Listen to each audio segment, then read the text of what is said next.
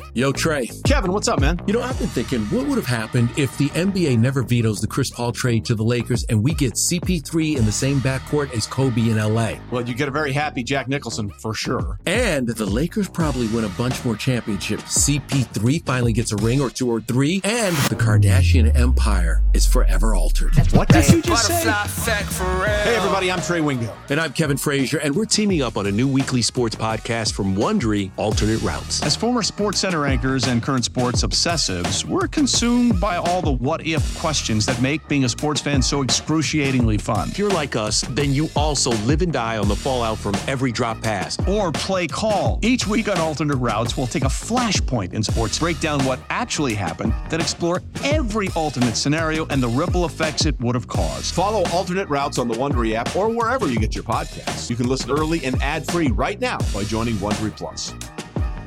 Passion, drive, and patience. What brings home the winning trophy is also what keeps your ride or die alive. eBay Motors has everything you need to maintain your vehicle and level it up to peak performance, from superchargers, roof racks, exhaust kits, LED headlights, and more. Whether you're into speed, power, or style, eBay Motors has got you covered. With over 122 million parts for your number one ride or die, you'll always find exactly what you're looking for. And with eBay Guaranteed Fit, your part is guaranteed to fit your ride every time or your money back. Because with eBay Motors, you're burning rubber, not cash. With all the parts you need at the prices you want, it's easy to turn your car into the MVP and bring home that win. Keep your ride or die alive at ebaymotors.com. Eligible items only, exclusions apply. It's the amazing Rico Brogna podcast with your host, Evan Roberts. Hey there, everybody. Welcome to Rico Brogna, the mailbag edition of Rico Brogna. We'll answer, I don't know, a handful of your questions from Twitter. Before we get to that, though, a couple of news and notes from the last couple of days. Number one, it is so crazy to me how the Jacob DeGrom rumors have evolved. Uh, if you go back a month, if you go back two months, if you go back to the start of this offseason, the perception was Jacob DeGrom hates us, doesn't want to be here, can't wait to leave New York. That was the the buzz around Jacob DeGrom. And that, you know, as much as the Mets may offer Jake, he just doesn't want to be here. And so they're going to lose him. The other day, Mike Puma and the New York Post had a report that has completely changed the narrative around what we thought we thought about Jacob DeGrom. And that is the idea that Jake A likes it here, B wants to come back. And if the Mets offer could it just be comparable to the biggest offer he gets, DeGrom would prefer to stay. And what's crazy about this, assuming that's true, because obviously we talked ourselves into the fact that DeGrom hated us not that long ago and couldn't wait to leave. But that fits what Jake has said publicly. You know, every report or every belief that we had about Jake not wanting to be here was never created by anything he had ever said publicly. I had played a clip on the fan. I had tweeted out a clip from Jake from spring training of this past year, in which Jacob DeGrom says, I'm going to opt out. I'm going to keep the Mets abreast of the situation the entire time. I love being here, and I think it's really cool to spend your entire career with one team. And for whatever reason, we all sort of forgot about that or all sort of didn't believe it. So the last couple of days and really the last couple of weeks, it feels like there's this momentum shift, not towards the Mets necessarily keeping DeGrom, but that he doesn't necessarily just want to leave. And that really what the Mets have to do is just pay him which is any other free agent or any other guy that opts out. He wants to get paid. He wants to make the most money of any starting pitcher. Obviously, years are going to be a factor. Uh, so, really, here's where I'm at now with Jake, and I think this is where we should all be at. This is now on the Mets. That this is no longer a fear of, oh my God, he's going to take less money to go to Atlanta. Oh my God, he's going to take less money to go to Texas. Right now, it seems as if if the Mets are willing to pay him, if the Mets are willing to give him the right amount of years, he's willing to stay. And I'm going to tell you right now, because I don't want to get nuts before anything happens, the Mets can't lose him now. It would be unacceptable for the Mets to lose Jacob DeGrom over not wanting to pay him a third year or a fourth year. So I don't know if your feeling has changed, off, but the fact that it seems like Jake likes us, he really likes us, and wants to stay, does that make you a little bit more confident that he's going to be re signed? Well, I don't think I was ever one of those guys that was uh, fully on board that he was leaving. I thought that if it was going to come down to a money situation, because ultimately at the end, like I, I, I, still think that like a guy like Degrom still ha- wants to get paid. That's that's it, and I think that Steve Cohen would pay the max. So I, I, I, I guess I'm doubling down now. I feel, I feel great. I'm not saying I feel uh, hundred percent, but like I'm as optimistic as possible. The the other interesting rumor is that the Mets have had contact with Justin Verlander. They had like a little Zoom meeting with Justin Verlander, and you know, as much as we love Steve Cohen's deep pockets, the Mets are not signing Justin Verlander in conjunction with Degrom and Scherzer. They would be signing Degrom or Verlander, I should say, to replace Jacob Degrom. And despite Verlander's brilliant 2022 season, uh, it's a backup plan. You know, I know Verlander was better this past year and obviously has had just an all time career, but it, it, to me, it's not ideal to replace DeGrom, who is still five years younger, with Justin Verlander. So I don't have a problem with the Mets talking to him because you have to have a backup plan. You know, you never know what's going to happen.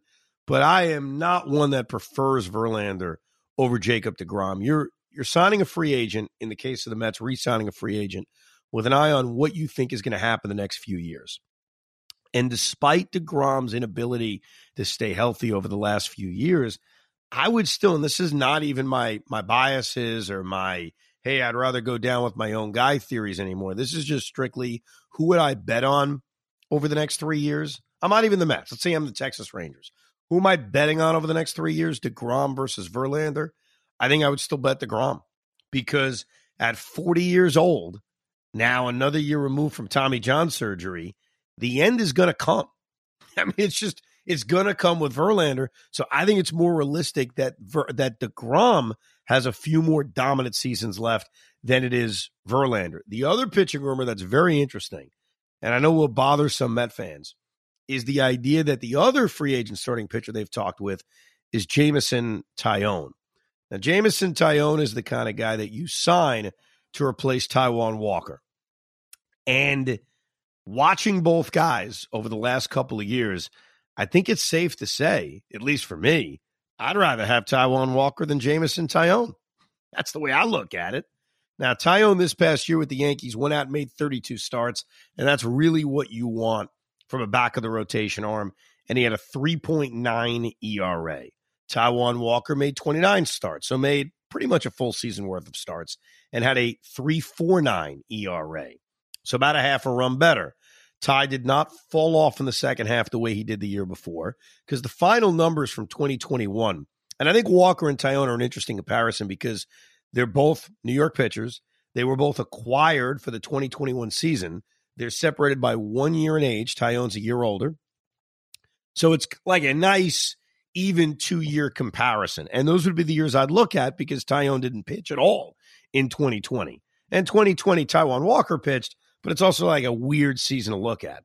In 2021, Taijuan made the 29 starts. He had a 4 4 ERA. Taillon made 29 starts. He had a 4 3 ERA. So Taillon had a better year. But I still look at Walker's overall season. While the numbers aren't as good as Taillon, Taijuan Walker was an all star in the first half of 2021. And what happened was he was so bad in the second half, it kind of jaded all those numbers. Now, did he have a better year than Taillon in 2021? Look, consistency matters. And the fact that Walker completely fell off a cliff is a factor here. But I think over the course of the two years that Taijuan Walker's been here and the course of the two years that Taillon was with the Yankees, I think pound for pound, Taijuan Walker's been better. And I think if you replace Walker with Taillon, while it's not night and day, I think it's a downgrade. And again, like I said about DeGrom and Verlander, you're betting on the next few years. It's not just simply what I discussed, which is, hey, who's been better the last two years? It's what's going to happen in 23, what's going to happen in 24. And if I'm a betting man, I'd be more likely to bet on the success of Taijuan Walker than I would Jameson Taillon. It's not a huge downgrade. So I don't want to act like it's end of the world kind of stuff, but I do think you're better off re signing Walker than you are adding Jameson Taillon. But these are backup plans, I think. I, mean, I think that's the way you're looking at it. If you're Billy Eppler, you're going to talk to a lot of starting pitchers because you want to make sure that you have your bases covered in case you lose a guy or two. Now, before we get to your questions, Mets made a few moves this week with the 40 man roster. They made the trade with the Miami Marlins where they acquired Elieser Hernandez and Jeff Brigham. I'm actually more intrigued by Brigham because I think Brigham could very well be on the kind of bullpen chart of eight, nine guys and, you know, possibly be on the opening day roster at the start of the season. Both guys have options. Brigham had a decent year last year. Hernandez, like, he's got good stuff. He's still relatively young, but you basically acquired him to replace Trevor Williams. And he has not been nearly as good as what Trevor Williams was last year for the Mets. It sucks that they're going to lose Trevor Williams, but I think when you trade for Elieser Hernandez, you're viewing him as a swing guy. Now, the Mets have a couple of swing guys. Joey Lucchesi, assuming he's healthy, could be a swing guy. Uh, depending on how many starters they add, Tylor Megill or David Peterson may be a swing guy. Jose Butto, who we saw and it wasn't good, but let's not get rid of him because of one bad start in Philly. But he has a chance to be a swing guy. It's a no harm, no foul deal. Know, assuming the prospect they traded Franklin Sanchez, who's many years away, doesn't become some future stud four years from now. It was just about adding more depth, kind of like when they acquired this William Woods from the uh, on waivers from the Braves, twenty three year old arm. You're just trying to throw as many arms as possible because you never know. Maybe Jeremy Hefner's a is a genius and he's going to turn Elieser Hernandez into the next young stud in baseball. But there's nothing that Hernandez did with Miami over the last four years that excites me about it. But you never know. Uh, sometimes you acquire a low end starting pitcher and you've got your gurus that figure something out. They didn't acquire any of the guys I mentioned, the lefties from last week who were DFA'd, Jarlin Garcia and Ryan Yarbrough. But it's a long offseason. I am confident the Mets will add a lefty at some point. And one other thought before we get to the mailbag Brandon Nimmo's contract.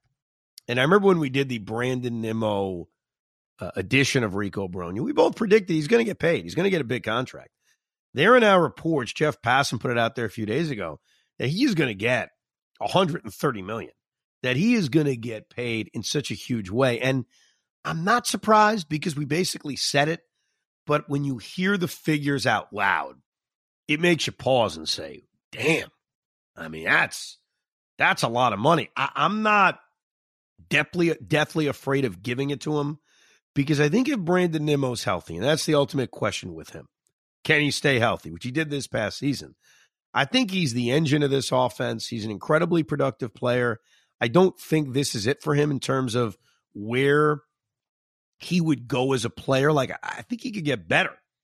I really do. I think Brandon Nimmo's one of those baseball players who's continuing to ascend. So I know on the surface, $130 million may make you cringe and it may feel like an overpay, and it probably is, but I'm not looking and hearing that number and saying, oh my God, I can't pay him. Like, I don't have that reaction to it. And like we talked about, you also have to replace him. And replacing him is going to be very, very difficult. You know, Cody Bellinger, who did get non tendered by LA, while he's a nice backup plan, I don't trust him. You know, I can't predict that Cody Bellinger is going to go back to the guy he was three years ago. I think it's more likely they fix this internally, like we talked about last time, which involves Marte playing center, McNeil playing right. Maybe you add another middle infielder. And that's not ideal. You don't get better doing something like that. So if ultimately the Mets have to pay Brandon Nimmo $130 million, I'm not going to freak out. The funny thing is, like, I'm not a Nimmo supporter at all. Like, I actually am so like I I, I feel like we can upgrade with like like you said, Trea Turner, somebody that they could bring in. You'll spend more money, but you know what you're getting, and you know he's high leverage and he's just a phenomenal five tool player. However, the one thing that Brandon Nimmo and I will I will forever compare him to Hunter Pence. He brings intangibles to the game to his to the team that no one else can. There are certain things that you can't put on stats that he brings to the table that you'll miss if he's not around.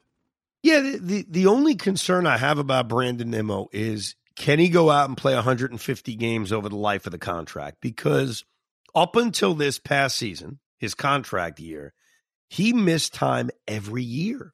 Like every year, he was going to miss not just a little bit of time, but significant of time. So I, I look at it this way: even if he's not ascending, maybe necessarily the way I think, and this is who he is, he's still an 800 OPS ball player. He's still a real solid defensive player. He still draws a bleep ton of walks. He still can have an on base percentage near 400. You just need to do it at a minimum in 130, 140 games. And so, look, there's no way to predict that, obviously. There's no metric that's going to tell you how healthy Brandon Nimmo is going to be. But if he's going to play 140 games, not just the intangibles you mentioned, but the production he'll give you, I'd be happy with. We'll keep an eye on that. He's a Boras guy. And when you're a Boras guy, you're going to get paid. I mean, say what you want about him. He gets his clients paid. Now, let's open up that damn mailbag. I appreciate anybody tweeting especially if you did it right after that just brutal, awful, disgusting New York Jet loss. And for our Giant fans out there, you're probably not as depressed as the Jet fans, but thank you. We are here to distract you, not just talk Mets baseball, but distract you from the depression that is week number 11 in the National Football League. Now, open up that mailbag, Hoff. What do we got? All right, we open it up. So it's funny. We're going to talk about guys that are on the roster right now. Yeah. At, at official gods YT, should the Mets lock up Alonso and McNeil to a long term extension before they hit free agency, like the Braves did with their young talent? Yes, hundred uh, percent. I always think it pays to lock these guys up early because if you believe that your guys are good and you believe that the production you've got out of them is legit, I don't think you could go wrong. And I've always felt that way. And I I think it's a bet that's usually worth it. The only time the bet would not be worth it is if the guy just completely bleeps the bet. And when you look at Jeff McNeil and you look at Pete Alonso, I don't see either one of them bleeping the bet. I, I think the concern, not, not the concern, it's not the right word. The question with McNeil is how many years do you want to give him because he's not young. It's so strange with Jeff because he came up at the age of 26, 27 years old. Jeff McNeil on opening day next year will be almost 31. So for the majority, basically for all of next year, he's a 31 year old and he's got two more years of control. So he's under team control until he's 33 years old. So if you want to buy out arbitration years, great. If you want to now, excuse me, get into free agency, how many years do you want to give him? But I think McNeil's the kind of player who's always going to be useful. He's always going to be valuable. He's a Swiss Army knife. I mean, he may be the Mets' second baseman in 2023, but in 2026, if he's still around, he may be the left fielder. He may be the third baseman. You don't know. Alonso, you know, the more years that go by, the longer you wait on something like this, the more money it's going to cost. You know, the Atlanta Braves have taken some early, early gambles. They paid Michael Harris before his rookie season was even over. They didn't mess around. I mean, think about it. It would be as if the Mets, you know, Francisco Alvarez is on the team next year. It's the middle of July, and the Mets give him a new contract. They say, all right, we're going to buy out all of your arbitration years. Here's a nine year deal. It takes a lot of guts doing it, but it's a really, really smart gamble. I think with Pete right now, who is now proven, now he is proven that he is a top slugger in this sport. And he's also proven something I was just questioning about Brandon Nimmo. Pete plays every day. Pete Alonso's been in the major leagues now for four years, and I'll include 2020 because he didn't miss games in 2020, even though it's not a 162 game season. And in all four years, Pete Alonso plays. So I would love to lock these guys up long term. I think it saves you money down the road, but I wonder with Pete if they've waited too long. If Alonso, who's now been in the majors for four years, is thinking to himself, or his agent is thinking, well, I want to stay. I'm so close to free agency. And that's where you can really make your money. by forcing a team like Aaron Judge's with the Yankees, maybe even DeGrom with the Mets, hey, you better pay me. I'll go sign with another team. Yeah, but if you like, part of like, when when is uh, Alonso's deal up? When is his last year of arbitration? He's got two more years of team control. So he's in his second year of arbitration eligibility. He'll be a free agent in 2025. Now, where I thought the Judge deal was extremely under, um, they tried to undercut him with the two for the seven years, the 213 or 217, whatever it was. If you offered that to Pete Alonso right now, I think he'd be more willing to sign that. Well, if you offer him that, he will. Yeah, he's also not. He's also not quite Aaron Judge as much as I love him. Uh, he's going to make about sixteen million dollars this season from arbitration, and then next year he'll probably be close to twenty. So he's already going to make some money over the next two years. You could go to him right now and give him a five-year deal, which is buying out two years of arbitration and then three free agent years, and offer him. You want to say twenty-five million dollars a year, twenty-eight million dollars a year? Uh, I mean, I'd do it. I want this guy on the team long term. I think we all do. And I'm not deeply concerned about him. And maybe that's unfortunate, something that the Mets take into account, where they know he wants to be here so badly. So they're like, yeah, you know what? No pressure, no wait, no rush. We can go to free agency and we know we're not going to lose him. Well, that's backfired with the Yankees. So I, I think you could learn from crosstown rivals in that. With now, that's not to say the judge is not going to stay, but the price tag just is going to go through the roof well, roof. the Mets, and I know this is predating Steve Cohen, they haven't done a lot of these brave contracts. They haven't done a lot of let's lock these guys up long term. Now they did it with Wright and Reyes years and years ago, and both turned out to be really smart decisions because they had them on team friendly contracts, signing them as early as they did. Remember, they gave DeGrom his extension coming off a historical Cy Young season, but they did it before he got to free agency. So you can do it sometimes when a guy's only one year away from free agency, like they did with Jake. Um, look, I'm in favor of it. I mean, that's the overall point. Obviously, you got to work out the money and you got to make guys happy. But you ask me right now, would I want to lock up Pete Alonso long term? Of course I would. Who would be against that? Presented by T Mobile, the official wireless partner of Audacy Sports. With an awesome network and great savings, there's never been a better time to join T Mobile. Visit your neighborhood store to make the switch today. Old Man Winter here. If I had it my way, it would stay winter all year long. Short days, wind chill, black ice, and a good polar vortex. Oh, heaven! Wait, is it getting warm in here? Your cold snap is over, Old Man Winter. Spring has arrived. Spring. Spring is here, which means it's the perfect time to get away in the Hyundai you've always wanted. Visit the Hyundai Getaway Sales Event, where you can get great deals on all of our award-winning Hyundai models, like the tech-filled Tucson and Kona, as well as the spacious Palisade. Enjoy wherever you go with the peace of mind that comes with America's best warranty and three years or 36,000 miles of complimentary maintenance. But hurry in, these deals won't last. Add more joy to your journey at the Hyundai Getaway Sales Event. Now get 0% APR or up to 1500 bonus cash on the Hyundai Tucson.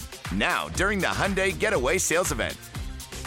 Offers end soon. Call 562 314 4603 for details. All right. Well, that leads to a not uh, offensive side, but more of a defensive side, pitching side of things. At scientific underscore one, with the Mets seemingly lacking major pitching prospects, are you worried about what the state of the pitching staff will look like in the near future?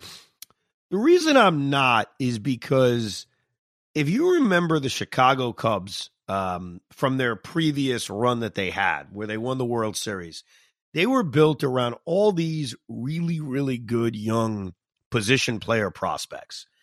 And think about what their rotation looked like. They basically bought their rotation. They would go out and acquire veteran starting pitchers. Uh, I think right now, over the next, let's say, three to five years, that may be what the Mets are doing. Because if you think about all the prospects who are about to arrive, already have arrived, who could make an impact on this roster, they're mostly position players. The the pros the top end prospects in this Met team. Brett Baty, Francisco Alvarez, Mark Vientos, eventually Ronnie Mauricio, Alex Ramirez, guys like that. And if the Mets are going to have this young core of offensive players to go along with, we just mentioned Pete Alonso, Jeff McNeil, obviously Lindor signed long term, but you've got affordable, locked in bats all over the place. I think the Mets perennially will be dipping their toe in a free agency when it comes to pitching.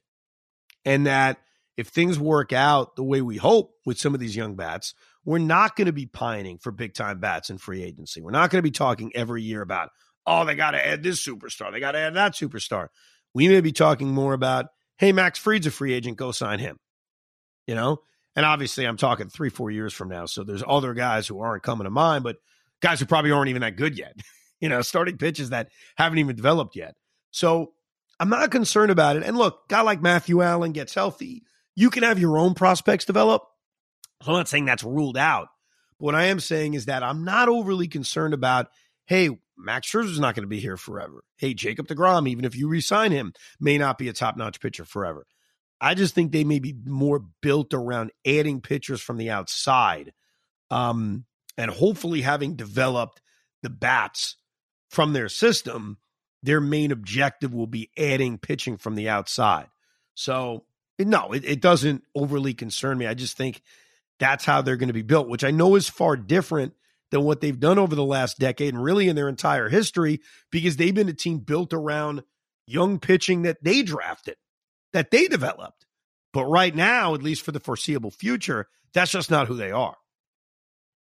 So now the other side of it, um, at the quiz 40, the kids should have been brought up early. I believe two out of Baty, Vientos, and Alvarez will regress.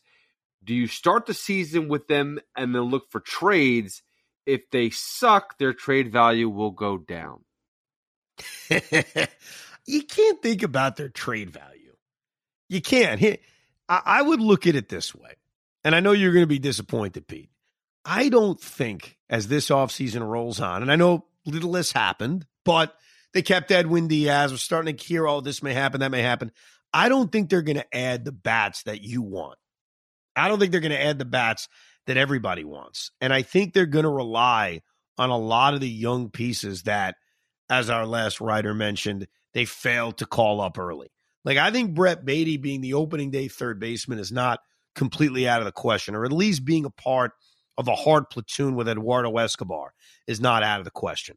Mark Canha in left field played a lot, but he wasn't a he has to play every single day kind of guy. So if Brett Baty can hit, he could play a lot of third base, which could lead to Escobar playing second base, which could lead to McNeil playing maybe, let's say, a lot more left field than we thought, and Mark Canha sitting. There's a lot of creative ways where if Baty hits, he's going to play. And I would give him that opportunity. I really would right out of the gate. Now, guys have to show something in spring training. You're not handing him a job. I'm not saying you are, but I think if Baty can hit a little bit in spring training, he's got a chance to be the most of the time third baseman. Vientos, it's going to depend on what they do at DH. And he's, look, he's just going to have to hit too. Obviously, all these guys are. Alvarez, I think, definitely is going to play a lot. I think he's going to catch a lot. I think he's going to DH a lot. How much he DHs again will also depend on if they add a right-handed DH or if they add another DH along with Vogelbach. But I think those three guys specifically have a legitimate chance to be on the major league roster. And in Baty and Alvarez's case, have a chance to take a ton of at bats. And I wouldn't be thinking about does it hurt their value? I'm not thinking about their value. I'm thinking about can they help this team? Can they be a part of this short term answer? You know, so I think Baty and Alvarez have a real chance to be on the opening day roster. Vientos is a little bit more up in the air because what would his role be? You know, where will he get those at bats? But I really believe that a lot of the Mets' success is going to depend on how good Francisco Alvarez is. He has a chance to change the dynamic of this lineup. You know, last year they had good defense behind the plate, but they didn't get a lot of offensive production from catcher. They've got a chance, even if Alvarez is half as good offensively as we think. 50% as good offensively as we think to improve the production from the catcher position by a ton, even by him just being half as good as we think. So I think Alvarez and Baty have a big chance to have an impact early. Uh, I agree. And I will say that I'm not opposed, especially having Alvarez start the season up in the big league. Same with Baty too. Like I'm all about that, but I think you have enough space to sign a. Listen, I'm. I don't expect them to go get Judge. I just don't. Should they make an offer? Yeah.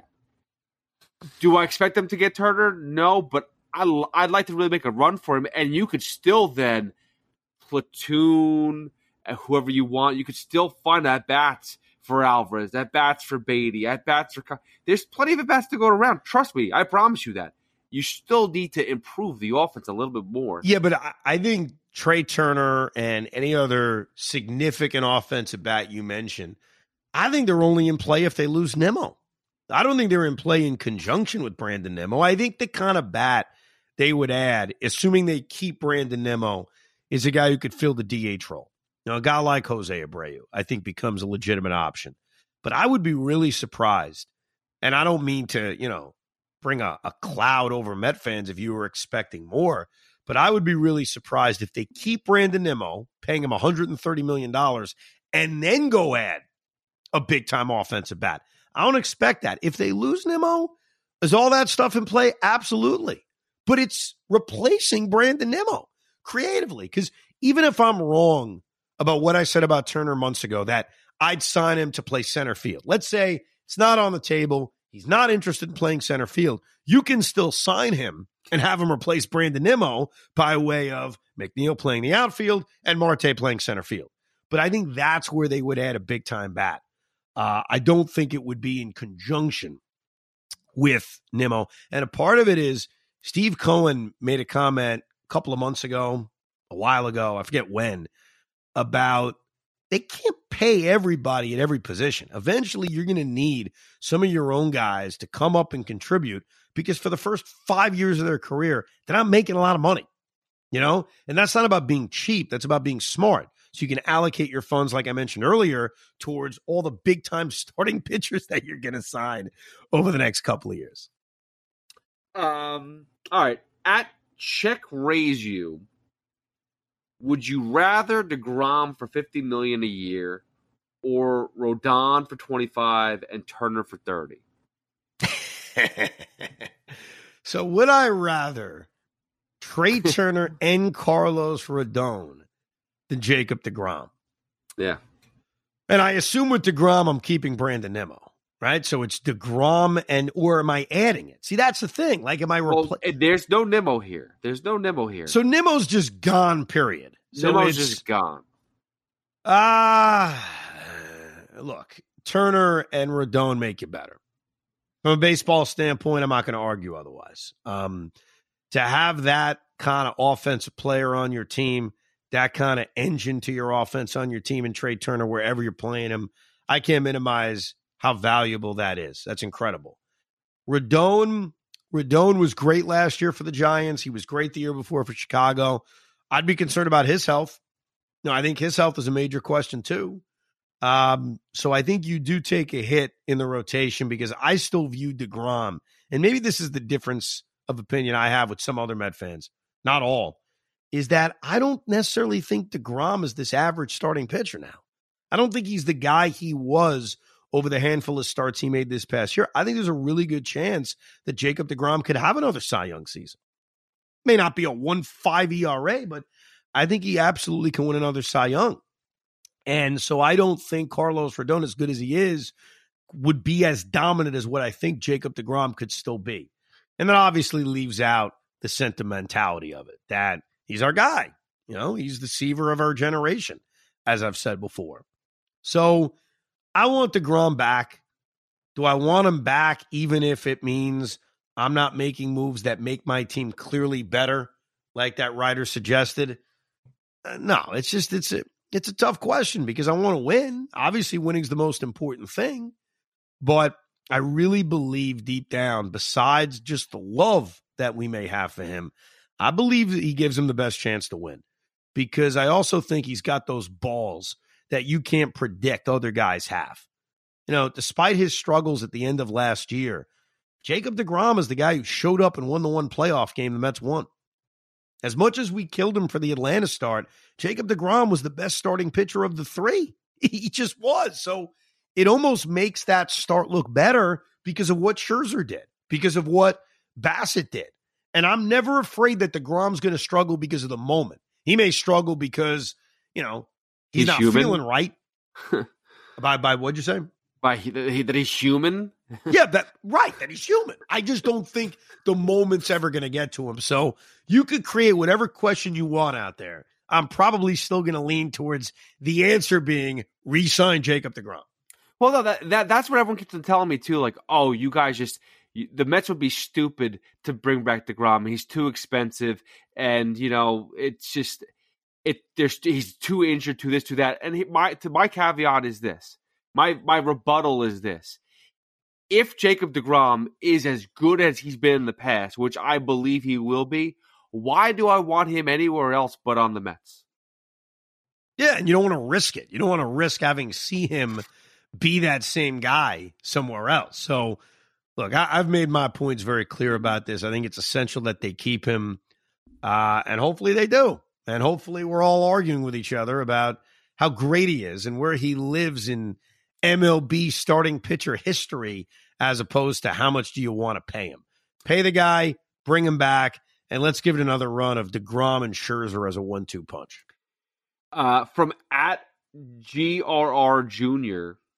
So this kind of leads into the bigger end of the se- end of the off season.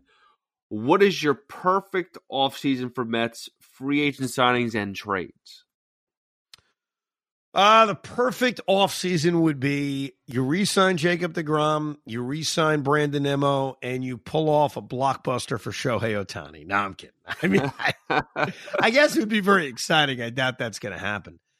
I, I think keeping DeGrom, keeping Nimmo, keeping Taijuan Walker, and then adding, you know, one DH bat. You know, man, I was thinking Joc Pederson at the beginning of this process. Joc actually took his tender and is back, so he's not even going to be available in free agency. Maybe it's a trade for Ian Happ that doesn't cost me all that much, but I'm not looking for, I don't need necessarily this big blockbuster offseason. Like if you bring back those guys, which I always thought was a priority, bringing back DeGrom, bringing back Nimmo, the bullpen thing is such a crapshoot. They obviously have to add left-handed relievers. So my dream offseason includes adding that, whether it's Andrew Chafin as a guy or a few others. But I think as far as the bat is concerned, a DH. You know, a guy who can kind of fill in and be a more sturdy DH bat than what we saw this past year from at first the combo of Dom Smith, JD Davis, into the combo of Daniel Vogelbach and Darin Ruf. This doesn't need to be this star-studded, sexy offseason. It doesn't. Uh, I know that a lot of people feel it needs to be. I don't think it needs to be. I always thought that keeping your own guys was the number one priority. So my dream offseason is keeping our own guys. It would be very difficult to watch Brandon Nimmo in another uniform and us all figuring out, all right, how do you replace him? Same thing with Jake, as we pointed out. Um, so my dream offseason is keeping these guys and I think I'd be content. Uh, I don't think Hoff would be content. He needs Trea Turner in his life, but just bring us, bring the guys back. Yeah, bring them back. But again, like you just play, and this is my issue that I maybe I just can't look past it. You played a you you you won 101 games.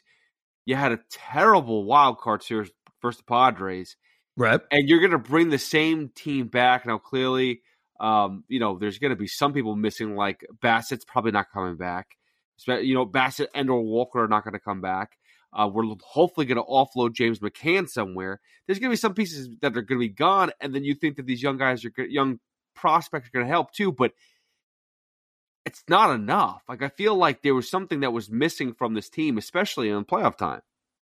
But but you and you're not alone in this. Almost talk about this team as if they weren't that good, and they need something major to change that. They won 101 games. Yes, they sucked against Atlanta. Yes, they sucked against San Diego. No, I'm not arguing that, but I don't think this is the kind of team that needs a makeover. Like they need major, major, major changes. It's not a I- makeover, though. It's not a makeover. I'm not saying, oh, get rid of everybody. I'm saying, One thing that would be really nice is to have protection for Pete Alonso, and Yeah. that's what that's the, that's the DH you're talking about. I don't know if Jose Abreu or or JD Martinez are the guys to do it anymore. Unfortunately, that they're just kind of out of their prime. So, like, I'm thinking, who's the next best available? There's not many pieces, so either you have to trade for somebody, or you have to bring in a Or- one big piece that's available. or you've got to do the boring thing. And I know it's boring, especially in the middle of November. You need your young freaking players to grow a pair and become stars. You know, ask yourself this why did the Houston Astros win the World Series this year? No, what? Why? What was the thing that got the Houston Astros to a world championship? And I know it's not one thing. There's a lot of things. So I'll list you a few things. Yordan Alvarez has become an MVP caliber stud. Yordan Alvarez was a nobody that they acquired for a relief pitcher from the Dodgers a half a decade ago. Jeremy Pena, who was asked to replace Carlos Correa, became a sturdy, everyday player and then a freaking postseason goat. And I don't mean a bad goat, a goat, you know? That's a positive term these days. You need your young guys to contribute. So, how do the Mets improve from a year ago? Besides maybe Max Scherzer and Jacob DeGrom pitch a whole season, assuming they're both back. Uh, how do they get better? They get better because they've got young bats who have to produce. That, that that's how they get better. And by the way, their DH spot could not possibly be worse than what it was last year. By accident, it would be better than last year. Dom Smith, we had to say goodbye to this week. I left that out. I didn't bring that up in the uh, beginning of this podcast because Dom Smith's forgettable. That's why. That's why I forgot to bring it up. Oh, they non tendered him. Guess what? The guy couldn't even be in the major leagues the last two months of the season. I like Dom. Dom had his moments. We were all wrong about Dom, especially after that 2020 season. We thought he would be the answer. Him and Alonso could switch off at first base. One would DH when the DH came. Met fans celebrated the DH rule because they thought it benefited us. Yeah, it benefited us. Oh, God. Better off having the pitchers hit last year. But if you can get just a little bit more production out of the DH spot, the offense becomes a lot better. You know, and that's, of course, assuming Lindor is still an all star caliber player. McNeil may not win a batting title, but is still an offensive uh, force that he is. Alonso still has good offensive numbers. You can't have those guys fall off. Obviously, if they do, it changes the entire complexion of this offense. But I don't think they need to do anything major. The key to the Mets next year, it's going to be those young guys making an impact. You know, if we're talking about Francisco Alvarez as a rookie of the year candidate, that changes the offense in a major, major way. Uh, okay, a few more. Um, Mets rule in 2K. Do you look back at the 2020 season fondly, or can you, like me, not get past how it ended? Atlanta series through the wild card round still hovers over me, uh, ho- hovers over my thoughts on the whole season. Yeah, it's it's tough. Like in, in discussions like this, and we talk about what they were last year and what they can be this year. I can be very matter of fact and talk about how successful they were in the regular season.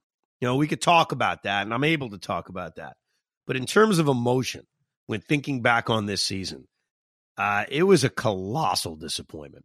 You know, you spend all summer envisioning this team as a World Series contender, thinking about the possibilities of a an NLCS against the Dodgers or the Braves, a World Series against the Yankees or the Astros. To have it end quickly, to have it end meekly, to have it end, you know, sort of pathetically is very tough to look past. And I don't think there'll ever be a moment uh, down the road where we look back fondly at the way this season concluded. And, and look, that's the way sports is more than it's ever been. You're defined by what you do in the playoffs. You know, you could have the most fun regular season in the world. If you're getting knocked out in the playoffs quick, it's tough to be that fond about the season. So, you know, for the sake of these discussions, when we talk about the team next year and building off of the accomplishments of 22, I, I feel like I can be, yeah, they won 101 games. Yeah, they had a good regular season. I, I can say that. I I believe that. But in terms of, hey, Evan, Was the 2022 season a good year? No, they got they got embarrassed in a wild card series that never even felt like a real playoff series. So it's tough to look past that. It was not a fun season. And hopefully in 2023, A, they're back in the playoffs, which would be nice. And then B, they could actually go on a legitimate postseason run as opposed to, you know, a fart in the wind that's three games in a wild card series. Oh, yeah, please get me further. Just get get me close. Get me to the NLCS. That's a good start, right? Mm. Uh, at mediocre underscore man, what was the worst Mets player jersey purchase that you regretted the most? Oh boy, I got a few of those. I I sort of feel bad saying it, but I'll say it anyway. The Mets have a team store at Citi Field in which they give you or they give you the opportunity to buy game used jerseys. And so I went in there at the end of a regular season years and years ago, and I had a chance to buy the jersey of a minor leaguer who I thought had a chance to become a star. I really like this kid. I was like, this guy has a chance to be a real good player on our team for the next decade. And so it was game worn, but I was going to wear it. Like it wasn't one of those game worn jerseys I was going to put up on a, you know, put up on the wall. I was going to wear it. I was going to be like, this is my jersey. And so I bought a Josh Thole jersey. And I really believe that Josh Thole had a chance to be a good offensive player. In fact, I remember arguing with a buddy of mine who's a big Tiger fan, my friend Patrick. Patrick is a big Tiger guy. I'm a big Met guy. And Josh Thole, you know, wasn't hitting much. And Patrick's like, man, you bought that Josh Thole jersey. You're a fool. And I said, let me tell you something, Patrick. Josh Thole can totally be my Alex Avila because Alex Avila put together some decent years for the Tigers. And he's like, it can't be Alex Avila. This guy can hit. And yeah, never put it together. He never hit. I mean, Josh Thole's most famous for his ability to catch R.A. Dickey. That was his thing. And then obviously he was in the R.A. Dickey trade. So I'd say that one is up there. Uh, if I go back to earlier, if I go back to my younger days, I had a Bill Pulsipher jersey. I like Pulse. Never really worked out for him. But I think uh, mostly, besides the Thole and the Pulsipher decisions, I've always been very patient when going out and buying a jersey. I don't do it immediately. Takes me a while. Like even Lindor. Lindor's now been here for two seasons. You know, guys they add, they they gotta really prove it. They gotta really, really prove it before I run out and buy their jersey. So I don't have that many regrettable decisions. I do have one Jet jersey that was regrettable. Vernon Gholston. No, I'm just kidding. I got that as a joke. I saw a Vernon Gholston jersey after he was a bust on sale for like nine ninety nine, and I bought one and gave it to Joe. And he did not find the joke funny. he didn't like that, bro. What, why did you? What are you doing this for? You you spend money on this, bro? bro, bro, what are we doing here? Uh, so I guess that one really doesn't count because it was a joke. Uh, let's go to at Steven Prociato or something like that. What is one Mets memory that you have experienced that you will cherish forever?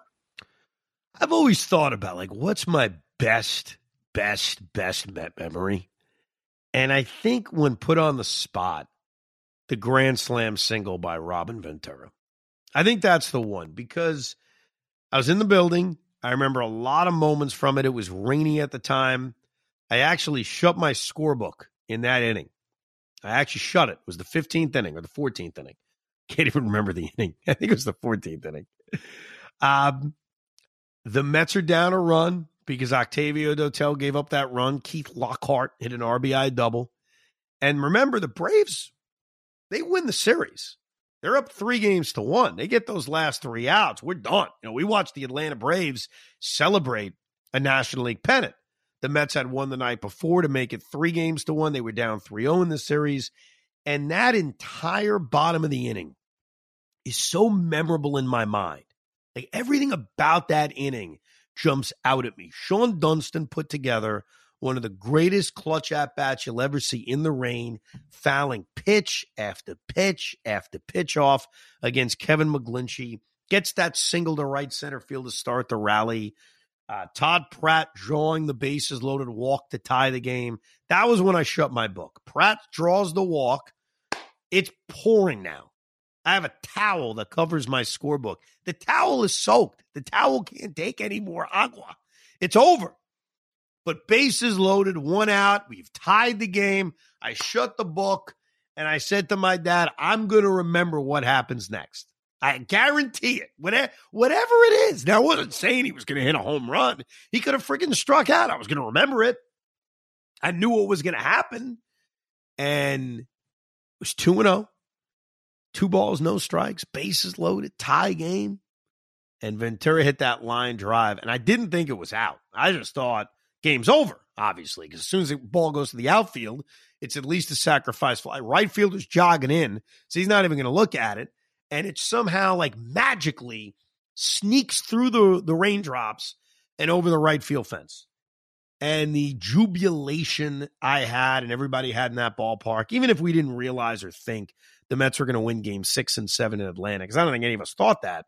But the raw excitement of winning a marathon game like that, avoiding the Braves from celebrating at Shea Stadium, I'd say that's close to number one. And the other one that's close I shouldn't be embarrassed to say it, but like I get mocked for saying it is the Johan no hitter.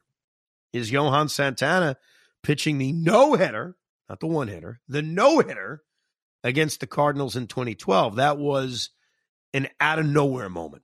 And sometimes the moments that just come out of nowhere uh, are the sweetest. So I think those two ones jump out at me a little bit, even though both didn't have happy endings you know, in the moment they were amazing, but when you think about what happened next, it's not that happy. The Mets lost that brutal classic game six a couple of days later. So they didn't win the series against the Braves. And Johan Santana and the Mets sucked in 2012. And Johan was basically out of baseball a few innings later. You know, made uh, his next start was against the Yankees at Yankee Stadium, pitched a one, two, three inning. I thought, here's Johnny Vander Meer.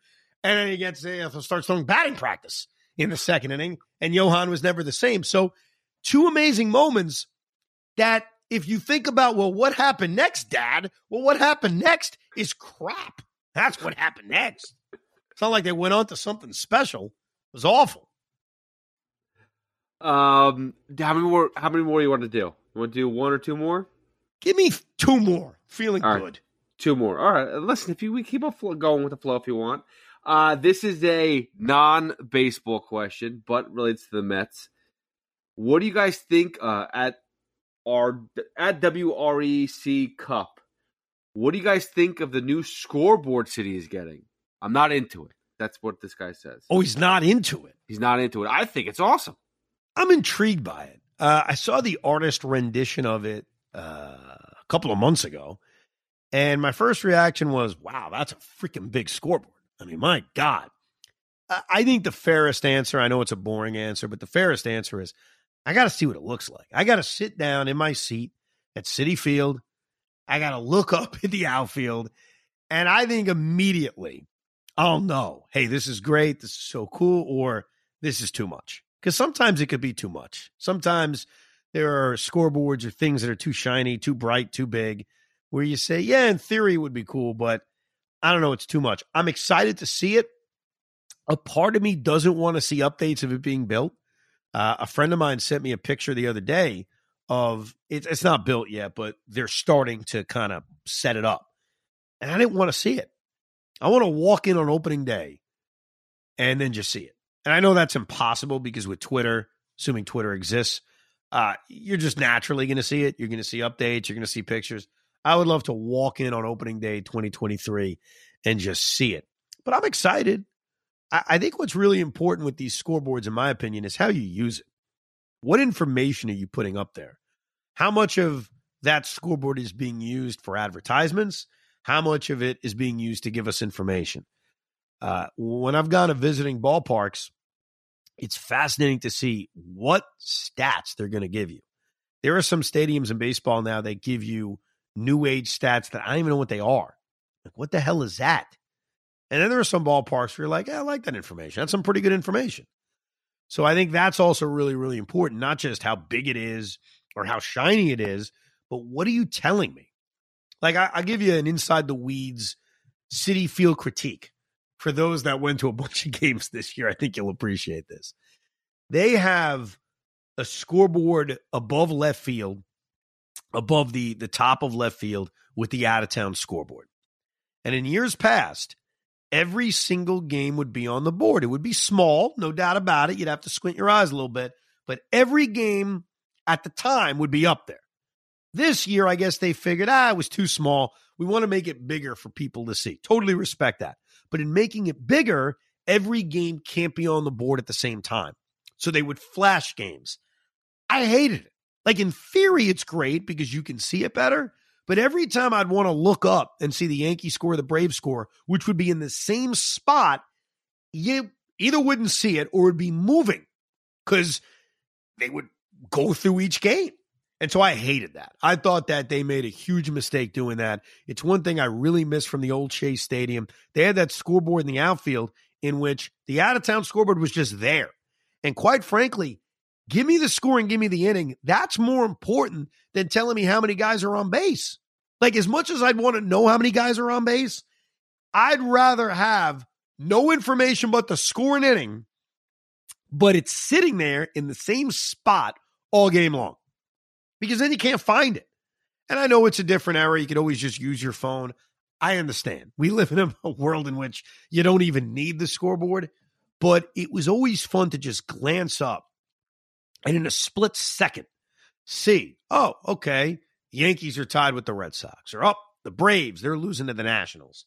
And so I thought Citi Field took a little bit of a step back this past year. And maybe with that new scoreboard, they changed that. I have no idea. But it's weird that in Citi Field, which is such a beautiful stadium, I, I really don't have many issues with Citi. I think the scoreboard at Citi Field overall is not as informative as the one from Shea Stadium because they had the lineups there all the time. Now it flashes on and off. They always had the lineups. Now it was with the number and the position. But if you knew the number of each player, you had the lineup there the entire time. So I really miss that from the old Shea Stadium. Well, that's actually a great question. That uh, um, at pegged by Mister Met or by at pegged by Mrs. Met. Do you miss oh. Shea Stadium? Do you prefer Citi? What's your favorite non-New York stadium? Oh, it's a good one. Um, I miss Shea Stadium from an emotional standpoint. I miss that. I couldn't take my wife to Shea Stadium. I miss that I couldn't take my two boys to Shea Stadium. Um, the seat that I grew up in, that my dad had as a season ticket, I thought was so unique. Not not the Shea Stadium. I think a lot of people probably sat there at one point, but unique to other stadiums in which you were so close to the action and like you were on top of things on that Loge level. If you remember going to Shea Stadium in the Loge level, a Shea Stadium behind home plate, like you were much closer than you are now if you're in the 300 level, where which is where I sit and is the most equivalent to the Loge level. And it's a great seat. Trust me, I love my seat. But Shea Stadium was just, you were closer. It was certainly more dangerous, though, because foul balls would come at you 100 miles an hour and uh, it would be a little frightening. So I miss that. And I wish I had the opportunity to take my kids there, just like my dad probably wishes he had an opportunity to take me to the polo grounds. But it's Citi Field from a food standpoint, from a hey, there's a rain delay, where do we go standpoint, it's just a lot better. It is. Ask yourself this because I, I have the answer and it sucked. What did you do when there was a rain delay at Shea Stadium? Where'd you go? Where'd you go? And I can tell you right now, I'll tell you exactly where I went. I went in the concourse where there was tons of people standing and there was nowhere to like do anything, or we would go back under the cover on the Loge level and just sit there and wait. Nowadays, you got the Piazza Club, you got this club, you got that club. You could walk this way, you could go over the Shea Bridge, your kid could take freaking batting practice, you could eat food from any country you've ever thought of. It's it's better for rain delays. Just think about that. If you're like me, where it's, hey, I'm just there for the game, great. I'm just there for the game. Even though I have kids now, so I'm not just there for the game. But what about a rain delay? What, where the hell did you go? You tried to go to Casey's? Remember Casey's behind uh in the Loge section at Shea Stadium. You couldn't even go into Casey's. It'd be packed. Couldn't even move. So I always think back, and it's been a long time now, to rain delays at Shea Stadium. And that's when I'm like, oh man, Citi Field's a lot better. So yeah, it's just it's more modern. I miss Shea Stadium from an emotional standpoint, but Citi Field's a better ballpark. As far as my favorite non, I mean, I could rank Citi Field. I'll tell you exactly where it ranks. My favorite stadium is PNC Park in Pittsburgh. It's just gorgeous. I, I can't get past how just beautiful it is. How no matter where you're sitting, you got the skyline of their city. You got the beautiful gold bridges, the Roberto Clemente bridges, whatever the heck they're called. I think it's just such a gorgeous stadium that that's my number one. I have not been to San Francisco. That's one stadium I definitely want to go to. That could certainly knock Pittsburgh off the top of the list. And the worst stadium, I know we didn't ask, but I'm going to tell them anyway. The Oakland Alameda Stick in the Toilet Bowl Coliseum. That place is a dump. And what I can't get past with that stadium, because I went to a Mets A's game in 2014, was I had to pee naturally. Got to go to the bathroom. They got troughs there. There is nothing more disgusting than a trough. Could you imagine standing around with other men? There's no barricade. There's nothing. There's no barricade. You're like an animal. You just pull your pants down. Everybody's staring at each other's everything. It's disgusting. And you just pee. Ugh, the smell is awful. It's just, it's really one of the worst inventions mankind's ever had.